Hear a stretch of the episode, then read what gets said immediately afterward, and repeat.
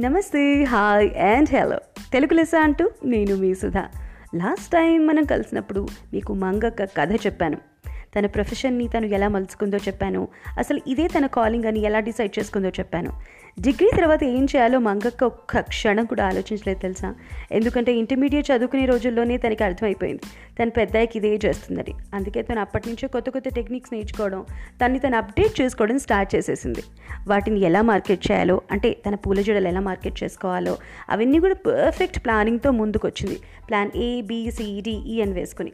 రకరక రకరకాల ఫ్లవర్ నర్సరీస్తో ఒప్పందాలు కుదుర్చుకుంది. ఫ్రీక్వెంట్గా నర్సరీ విజిట్ చేస్తూ ఉండేది ఫ్లవర్స్ గురించి బాగా తెలుసుకోవడానికి. అంతే. డిగ్రీ అయిపోయిన మర్నాటి నుంచే తన ఓన్ పూల జడల యూనిట్ స్టార్ట్ చేసింది మంగక్క. What a perfect way to start a career కదా? మనం కెరియర్ గురించే మాట్లాడుకోవట్లేదు.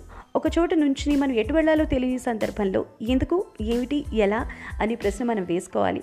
అవి ఎలా వేసుకోవాలి అనే విషయం గురించి ఈ ఎపిసోడ్లో మనం డీటెయిల్గా డిస్కస్ చేస్తున్నాం. అన్నట్టు మీరు ఎపిసోడ్ వన్లో మంగక్క కథ చెప్పాను నేను.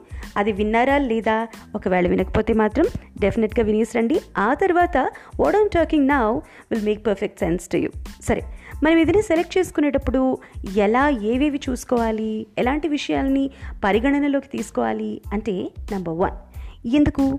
ఈ ఎందుకు అనే ప్రశ్న చాలామంది అసలు వేసుకొనే వేసుకోరు. ఎందుకంటే వాళ్ళు ఇది చెయ్యాలి ఇలా ఉండాలి ఇలా ఇలా రాయాలి ఇలా కూర్చోవాలి ఇలా బతకాలి అని అనుకోవడంలో వేరే వాళ్ళ డిసిషన్స్ని వాళ్ళ మీద రుద్దించుకుంటూ ఉంటారు. అంటే వేరే వాళ్ళు డిసైడ్ చేసేస్తుంటారు వాళ్ళ కోసం.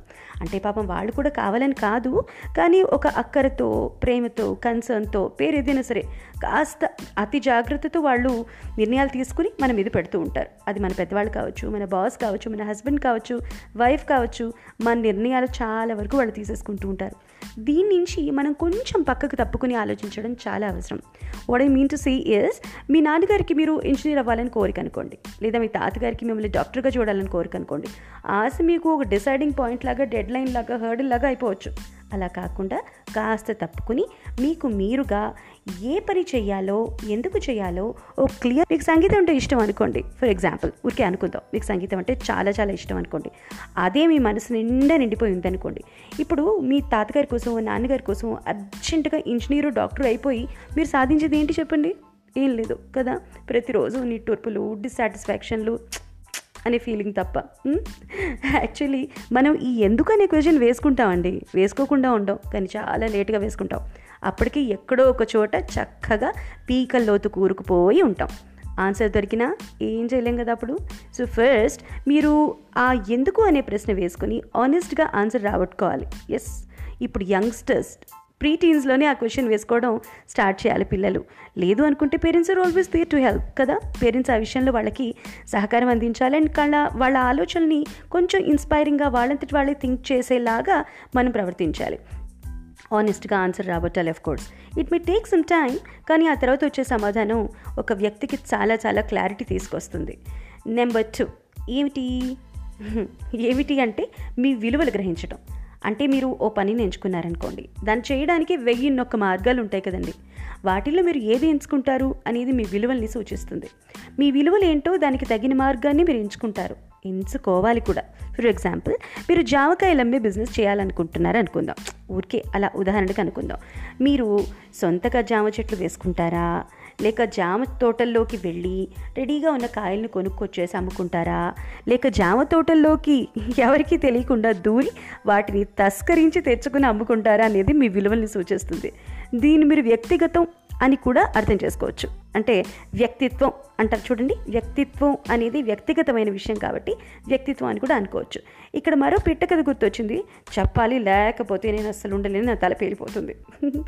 చెప్పేస్తా. నేను డిగ్రీ చదివేటప్పుడు మా పక్కింటి సీత ఆంటీ చీరల బిజినెస్ స్టార్ట్ చేసిందండి. అదేదో ఊరికెళ్ళి అక్కడ చీరలు చాలా బాగుంటాయని చెప్పి వెతికి ఓ పది చీరలు ఊరికి కొని తెచ్చేసింది.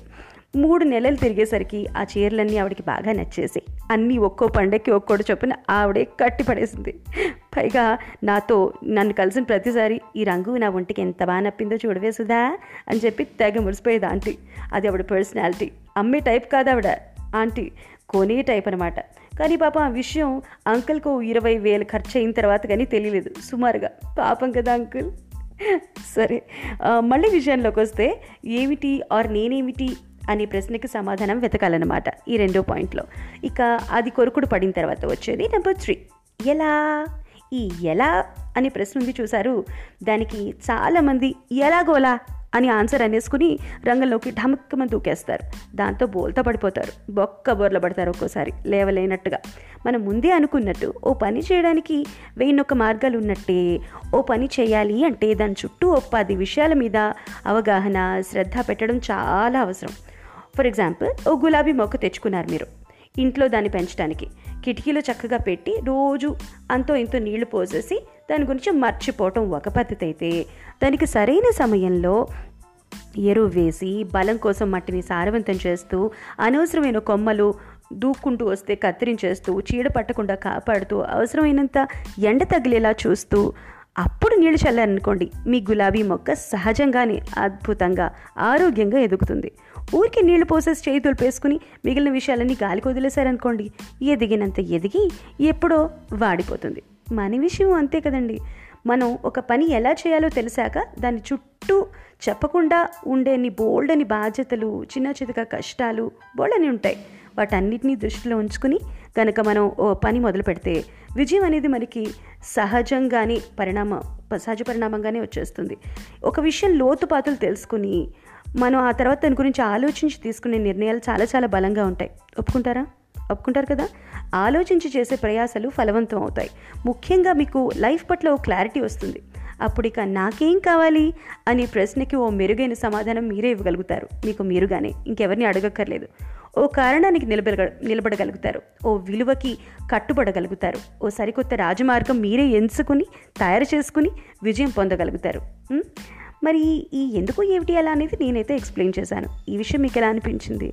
నేను చెప్పే విషయం మీకు కరెక్ట్ అనిపిస్తోందా? కాదనిపిస్తోందా? దీనికి ఏమైనా సజెషన్స్ ఇవ్వాలనుకుంటున్నారా? మీకు గనక నేను చెప్పిన ఈ మాటలు ఎపిసోడ్ మీకు నచ్చితే పో నా పాడ్కాస్ట్లో క్లాప్స్ కొట్టి బాగుంది అని తెలియజేయండి. ఐ అండర్స్టాండ్ మరి ఇప్పటికీ ఉంటాను. మరోసారి మరో విషయంతో మిమ్మల్ని కలుస్తా. వింటూ ఉండండి. తెలుగు లెస్సా with me Sudha. Thank you for listening